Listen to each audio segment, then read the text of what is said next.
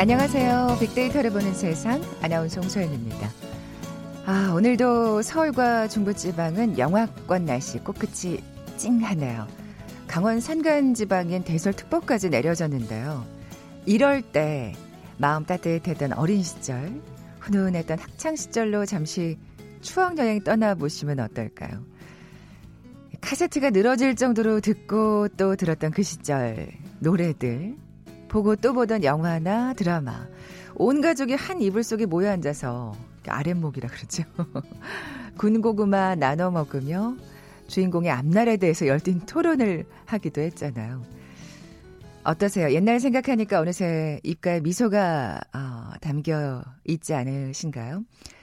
문방 날씨는 지금보다 훨씬 더 추웠지만 추운지 모르고 지났던 시절. 뭐 지금은 한겨울에도 반소매 옷을 찾을 만큼 난방 시설은 좋아졌습니다만 이 시린 마음은 예전보다 더하지 않나 싶습니다. 그래서일까요? 요즘은 추억에 대한 그리움이 커지고 있는 것 같아요. 추억을 사는 시대, 추억을 구독하는 시대가 됐는데요. 잠시 후 Big to the Future 시간에 추억 구독이라는 키워드로 빅데이터 분석해 볼 거고요.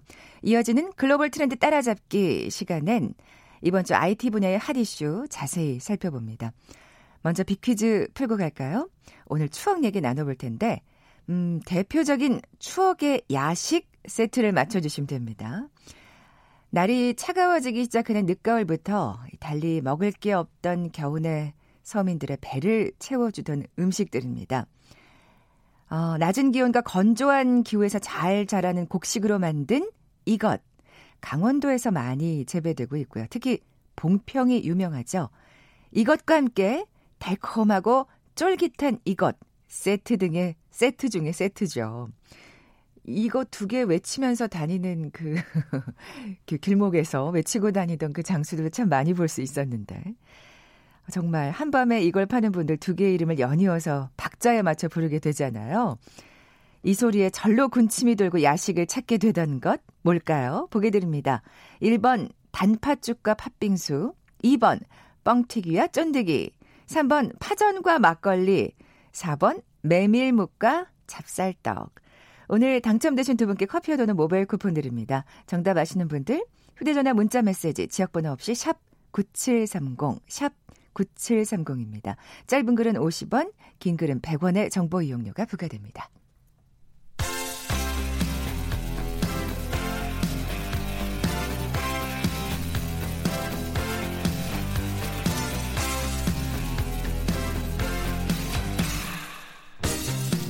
트렌드는 10년마다 반복된다. KBS 1라디오 빅데이터로 보는 세상. 빅투더 퓨처.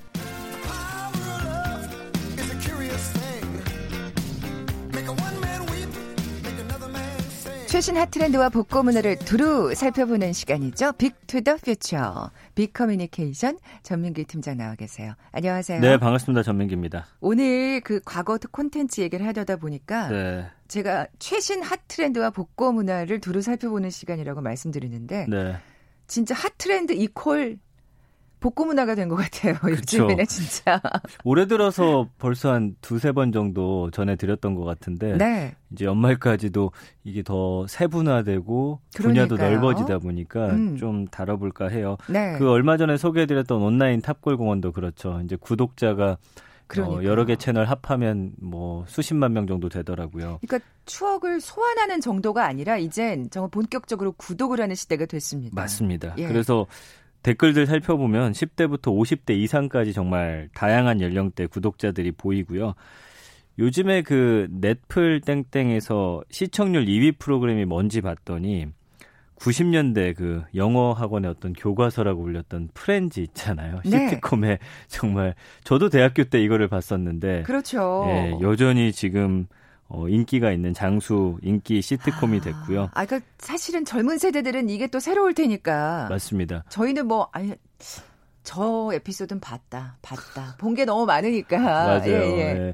거의 뭐 시즌 굉장히 많은데도 불구하고 한 10, 10이 넘어요. 네, 예. 그렇죠. 근데 음. 전 세계적으로 지금 이 OTT 경쟁이 치열해지다 보니까 이 프렌즈가 독점 방영권 갖고 있던 이 원래 이곳을 떠나서 판권을 네. 가진 워너미디어에 이제 둥지를 튼다고 해요. 아, 근데 그만큼 사실은 인기가 있다 보니까 이런 일이 또 벌어지는군요. 맞습니다. 예. 근데 아까 말씀드린 대로 시청률 이게 2위잖아요. 음. 이게 빠져나가면 또 어떤 변화가 나타날지.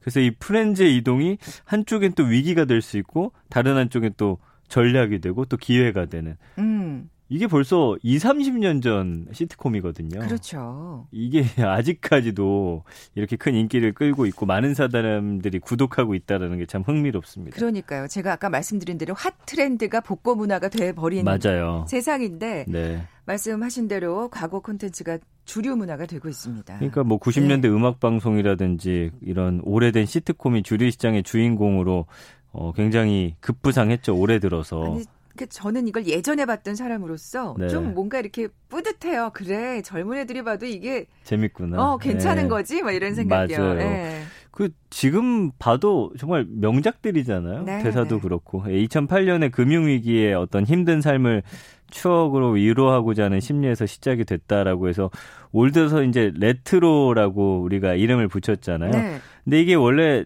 영어에 있는 단어더라고요. retrospect라는 추억, 회고, 회상을 뜻하는 아, 단어의 그렇군요. 줄임말이었고요. 예. 그러니까 뭐 어제 오늘의 일은 아니지만 사람들이 더 본격적으로 추억하고 회상하기 시작했다. 이거는 분명해 보이고 음. 앞으로도 한동안은 계속될 것으로 그러니까요. 예상이 되는 것이죠. 네. 사실 그래서 또 뉴트로 새로운 버전 뉴트로가 나오기 시작하는 맞아요. 건데요. 예. 뭐 여러 가지를 진짜 구독하고 계신 모양이에요. 그렇죠. 구독한다는 거는 이게 또 어떤 의미에서는 돈 주고 산다라는 거거든요. 그렇죠.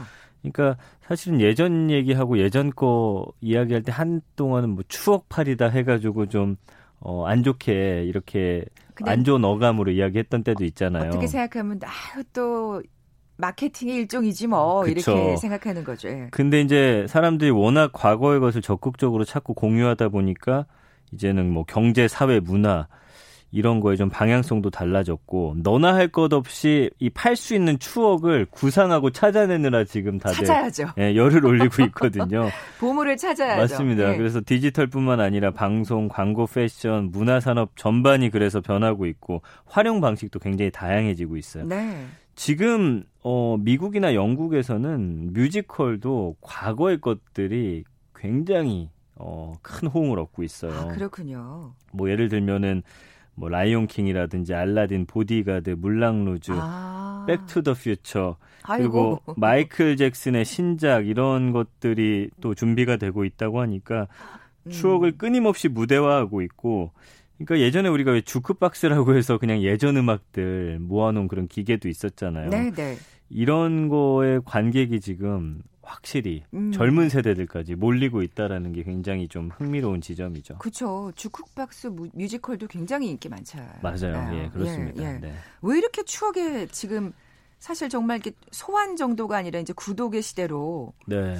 이제 어떻게 보면 어, 이렇게 집착을 하나 하는 맞아요. 생각이 들 정도인데. 그 기술이 발달하고 뭔가 우리가 향유할 수 있는 문화나 컨텐츠가 다양해질수록 이 집착하는 어떤 어, 집착도가 더 심해지는 것 같아요. 음, 음. 그러니까 지금은 어떻게 보면 불가능이라는 게 거의 없을 정도로 정말 많은 정보의 어, 홍수 속에서 우리가 이제 살아가고 있는데 그러다 보니까 오히려 사람들을 좀 지치게 만들고 너무 많으니까 선택이 너무 어려운 거예요. 맞아요. 선택장애. 예. 예, 그러다 보니까 이럴수록 어떤 선택의 중요성은 더 커지게 되고 선택에 대한 어떤 취향이 더 확고해지고 있는데 과거 경험했던 일이나 컨텐츠일수록 소비 입장에서 보면은 실패 확률이 낮다는 것도 아. 추억의 어떤 장점이 되는 거죠. 많은 사람이 보증해 주잖아요. 이미 검증이 된 컨텐츠란 말씀이시죠. 그렇죠. 그리고 과거의 것을 소환하면서 또 새롭게 변형하는데 뉴트로. 그렇죠. 알맹이는 남아 있고 거기에 또 요즘 트렌드가 입혀지다 네. 보니까 좀 실패 확률이 굉장히 줄어드는 예, 음. 그런 상황이 된 거예요. 그래서 사람들의 취향은 더 뚜렷해지지만 과거와 미래를 아우르는 아이템 중에서 이 레트로만한 것이 없다라는 결론에 도달하게 된 거죠. 음, 지금 이- 그렇게 분석해 주신 말씀대로라면 앞으로 더 이거는 확고해 줄 수밖에 없는. 그럴 것 같아요. 예, 한동안은. 음. 그러니까 지난번 소개해 드렸던 키워드가 있어요. 멀티페르소나라고 이게 한 사람이지만 다양한 모습의 나를 갖고 있다라는 뜻이었어요. 네네. SNS 같은 경우도 뭐 정치적인 이념을 드러내는 거는 예를 들면 뭐 트위터로 그 다음에 내 일상이라든지 사람들과의 교류는 뭐 인스타그램으로 이런 식으로 좀 나눠서 한다라는 건데 어, 이 4050 여성들 사이에서 또 이런 어떤 낭만에 대한 욕구가 앞으로 더 커진다라는 또 분석이 나오고 있거든요. 그러면서 체험 소비도 더 확산이 될 것이고 사람들의 취향 정체성이 더 뚜렷해질 것이고 그러니까 사람들은 경쟁에서 잠시라도 벗어나서 이 자신만의 그 확고한 취향을 SNS에 인증하고 공유하고 또 공통의 관심사로 만들어가고 있거든요. 음. 또 취향대로 어떤 소규모의 그룹을 만들어서 그렇죠. 집중하고 또 음. 삶의 즐거움을 얻는데 이렇게 취향을 공유하는 경험 속에서 서로 위로하고 격려하고 관계를 다지다 보니까 추억 이야기를 또 빼놓을 수가 없는 거죠. 구심점이 되어 오는 네, 거예요. 네. 그래서 이런 경험이 과거의 경험이 오늘의 추억이 되듯이 또 미래의 어떤 되돌아보 되돌아보고 싶은 그런 추억으로 계속 소비가 되다 보니까 더더욱 이 어, 우리 추억이라든지 과거의 무엇을 어, 그리워하고 음. 계속 어떤 문화의 어, 전면으로 내세우는 그런 그러니까요. 효과가 나오고 있고요.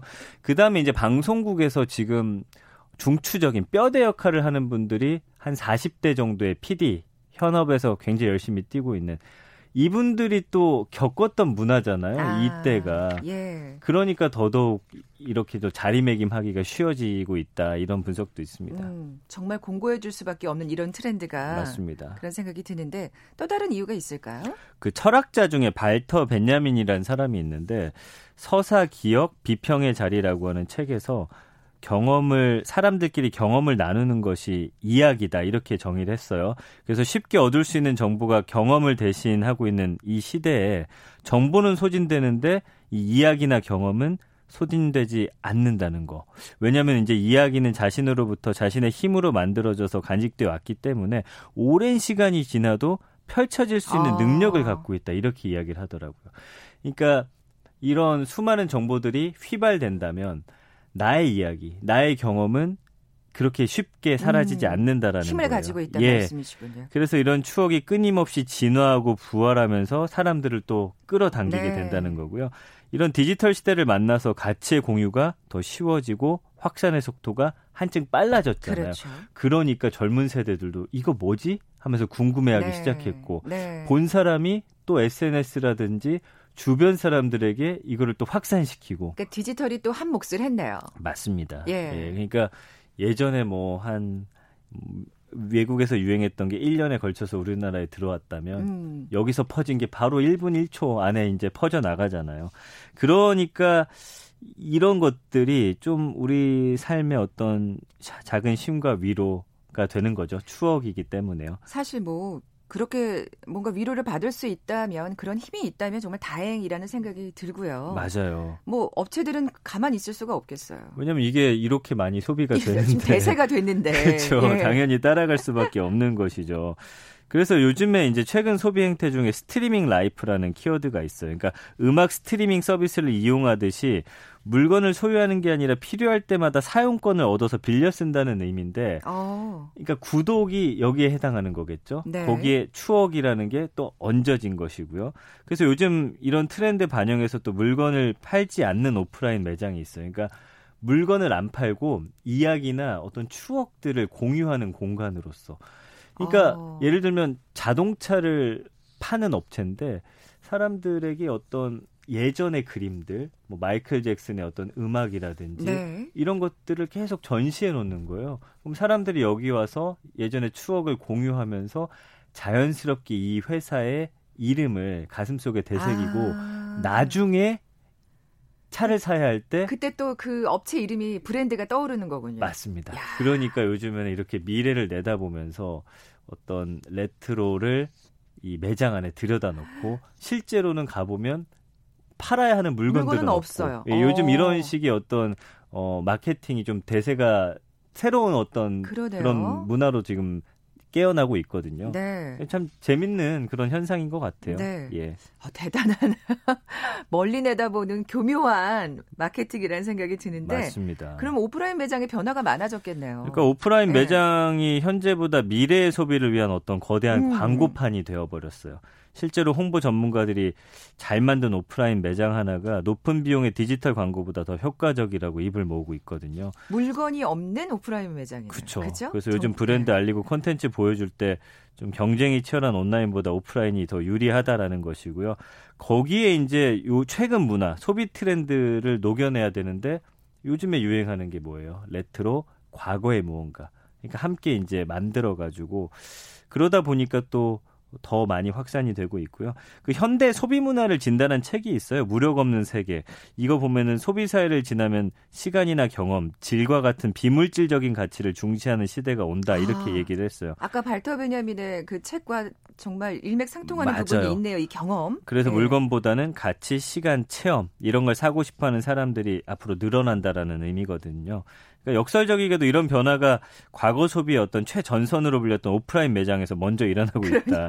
물건을 판매하지 않는 매장이 이상해 보이지 않는 그런 음. 것이고요. 어, 계속해서 지금... 추억을 소환하는 그런 상황이 되는 것이고. 네, 전 팀장님이 얘기하니까 좀 오프라인 매장을 유심히 한번 살펴봐야겠다는 생각이 듭니다. 네. 비키즈 내주고 가세요. 네, 오늘 대표적인 추억의 야식 세트 맞춰주시면 됩니다. 날이 차가워지기 시작하는 늦가을부터 달리 먹을 게 없는 겨우내 서민들의 배를 채워주던 음식들입니다. 강원도에서 많이 재배되는 곡식으로 만든 이것, 특히 봉평이 유명하죠. 어, 이것과 함께 쫄깃한 이것은 찰떡궁합인데요. 한밤에 이것 파는 분들도 두 개의 이름을 연이어서 박자에 맞춰서 네. 부릅니다. 예, 그렇죠. 이거 맞춰주시면 됩니다. 1번 단팥죽과 팥빙수, 2번 뻥튀기와 쫀득이, 3번 파전과 막걸리, 4번 메밀묵과 찹쌀떡. 정답 아시는 분들 저희 빅데이터로 보는 세상 앞으로 지금 바로 문자 보내주십시오. 휴대전화 문자 메시지 지역번호 없이 샵 9730, 샵 9730입니다. 짧은 글은 50원, 긴 글은 100원의 정보 이용료가 부과됩니다. 지금까지 빅투더퓨처 빅커뮤니케이션 전민기 팀장과 함께했습니다. 고맙습니다. 감사합니다. 잠시 정보센터에 들어간 뉴스 듣고 돌아올게요.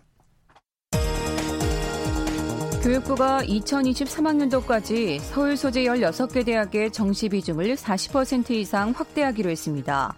비교과 영역이나 자기소개서 등 이른바 학종 비중은 점차 축소됩니다. 국가정보원에서 특수활동비를 지원받은 혐의로 징역 5년을 선고한 박근혜 전 대통령의 2심을 다시 심리하라고 대법원이 판결했습니다. 대법원은 2심에서 무죄로 인정한 일부 국고 손실 혐의와 뇌물 혐의를 모두 유죄로 봐야 한다고 판단했습니다. 국회 패스트트랙 충돌 사건을 수사 중인 검찰이 오늘 오전 서울 여의도 국회 사무처와 국회 기록 보존소 압수수색에 나섰습니다. 한국에서 벌어진 불매운동 여파로 지난달 일본의 대한맥주 수출이 영원이라는 통계가 나왔습니다. 지금까지 헤드라인 뉴스 정원나였습니다.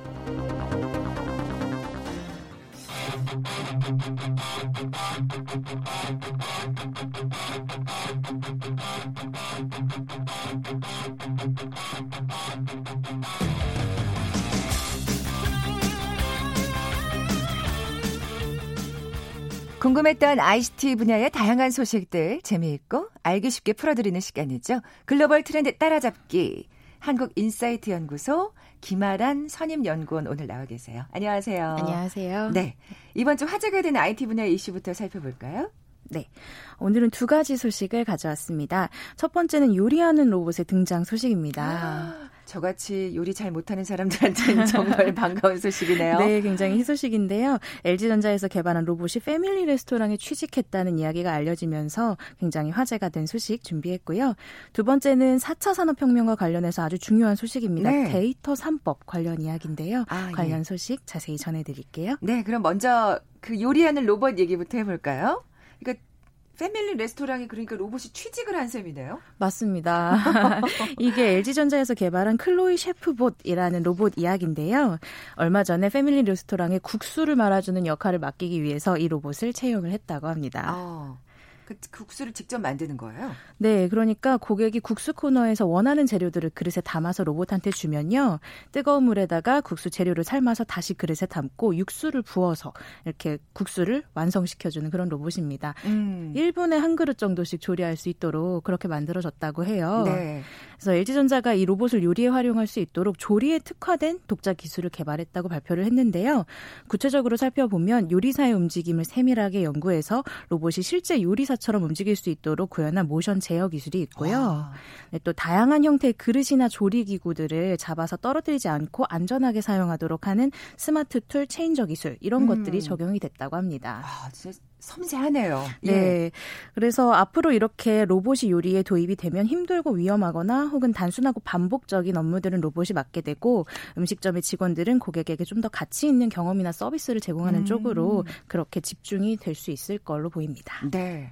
일본의 극수한 그릇 조리할 수 있을 정도면 정말 대단한 기술이라는 생각이 드는데 네. LG 전자가 현장에 로봇을 투입한 게 이번이 처음이 아니었다면서요? 네, 그렇습니다. 이번에 요리 로봇을 개발하기 전에도 공항에서 안내하는 로봇을 개발을 하기도 했어요. 그게 LG 전자였나요? 네, 아마 어. 인천공항 이용하시는 분들은 한 번쯤 보신 그래요. 적이 있을 예. 거예요. 예. 어, 그게 2017년도에 국제가전 박람회 CES에서 선보였던 에어스타라는 공항 안내 로봇입니다. 예를 들어서 덴마크 가는 항공편은 어디에서 체크인해?라고 물어보면 오면 체크인 카운터를 알려주고 저를 따라오세요. 안내해드리겠습니다. 이렇게 이동까지 할 수 있는 그런 음. 기능을 가지고 있습니다. 네. 그래서 이 로봇에는 자율주행 기능을 기반으로 음성인식과 인공지능이 탑재되어 있고요. 어, 14가지 감정 표현도 가능하고 한영중일 4개 국어의 음성 인식을 지원을 하고 있습니다. 네. 그래서 현재 인천공항에서는 출국장 혹은 면세 지역, 입국장의 수화물 수취 지역 등 여행객들을 위한 안내가 많이 필요한 곳 위주로 배치가 되어 있는 상황입니다. 말 좀 시켜봐야 되는데 네. 다음, 다음 번에 가면 예. 네, 꽤 잘 알아듣더라고요. 아, 그렇군요. 예. 네, 또 작년 CES에서는 서빙 로봇, 포터 로봇, 쇼핑 카트 로봇 등 세 가지 로봇을 추가적으로 선보이기도 했습니다. 네. 그래서 서빙 로봇은 트레이랑 수납 공간을 이용해서 음식이랑 물품을 나를 수가 있고요. 포터 로봇은 호텔 이용 시에 빠른 체크인이나 체크아웃 또 결제를 도와주고 짐을 운반해 줍니다. 마지막은 쇼핑카트 로봇인데 대형 프리미엄 매장에서 쇼핑을 할 때 내장된 바코드 스캐너로 가격도 확인하게 해주고 또 앱을 이용해서 쇼핑 목록이나 원하는 물건이 있는 곳으로 안내해주는 어. 네, 그런 역할들을 수행할 수 있다고 합니다. 네, 정말 그 로봇의 활동의 영역이 그 다양해지는 것 같아요. 예. 예 배달 로봇 소식도 있었는데. 네, 요리 로봇뿐만 아니라 배달 로봇도 굉장히 이번 주에 화제가 됐어요.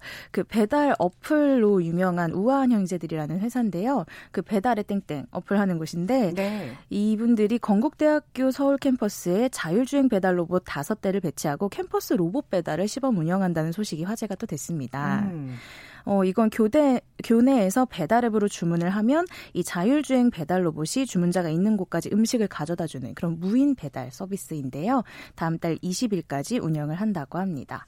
어, 이 캠퍼스에 계시는 분들은 한번 확인해 보시면 좋겠네요. 네, 예. 건국대 내에서도 굉장히 핫한 소식이라고 하는데요. 일단은 학교 안에 한 9곳 정도 배달 로봇 정류장을 따로 만들었대요. 그래서 각 정류장에 QR 코드가 부착되어 있어서 주문자가 이 어플로 QR 코드를 스캔해서 가게 목록을 확인하고 또 메뉴를 골라서 결제하면 된다고 합니다. 네. 그러면 이 로봇이 주문과 동시에 매장으로 딱 출발해서 음식을 싣고 주문자가 있는 정류장까지 찾아오는 아. 네, 그런 서비스를 제공을 합니다. 또 주문자는 이 알림톡 링크를 통해서 로봇이 오는 과정을 실시간으로 확인을 할 수가 있다고 해요. 네.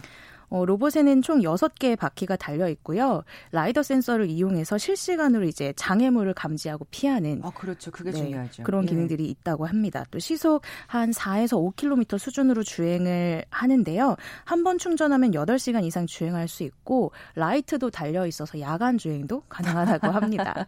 네, 현재 운영 시간은 아침 9시부터 오후 6시까지로 되어 있고요. 한 번에 배달을 할 수 있는 양이 음료 12잔 또는 샌드위치 6개 정도 이렇게 배달이 가능하다고 합니다. 네. 잘 하고 있대요. 근데 이게 네. 또 공개 테스트 첫날부터 오류가 나면서 약간 아이고. 자존심을 구겼어요.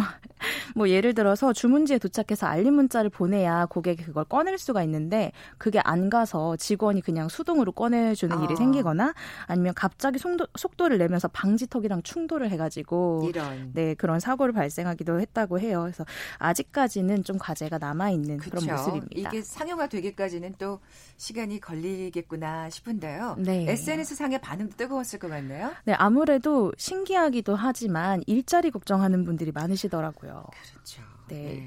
특히 이렇게 단순 업무를 반복적으로 해야 되는 일자리의 경우는 빠르게 로봇으로 대체가 될 수 있기 때문에 음.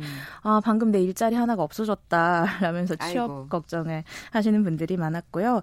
또 인간의 영역이 점점 사라지는 것 같다면서 사람들의 일자리를 지킬 방법 찾는 것도 시급한 문제다. 이런 의견도 있었습니다. 네. 근데 반대로는 어차피 기술은 발전하고 또 일자리의 모습도 점점 변화하는 게 막을 수 없는 추세인데 이왕 그럴 거라면 해외 기업에게 자리를 내주기보다는 우리나라 기업들이 좀 적극적으로 투자할 필요가 있다. 이런 의견도 있었습니다. 네. 다음 소식은요? 네, 다음 소식은 데이터 3법 관련 소식입니다. 어, 여야가 내일인 29일에 본회의를 열고 데이터 3법 처리를 재시도할 예정입니다.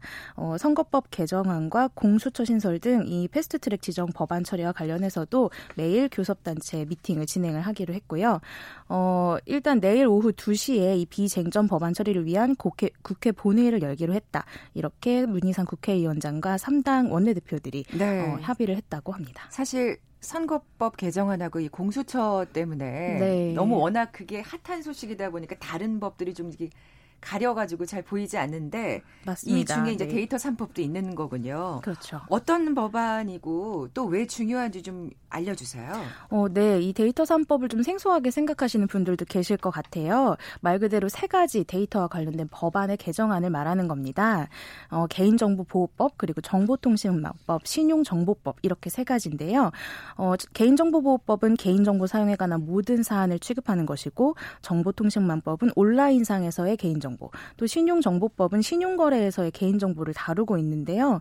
뭐 기존에는 이 법이 각자 관리하는 부처도 다 다르고 권한 같은 것들이 분산되어 있어서 좀 명확하지 않은 부분이 있었습니다. 아. 그래서 그거를 좀 더 잘 정비를 하겠다라는 네네. 내용인데요. 필요하네요. 그렇습니다. 특히 이 개정이 필요한 이유 중에 하나가 4차 산업혁명 때문입니다.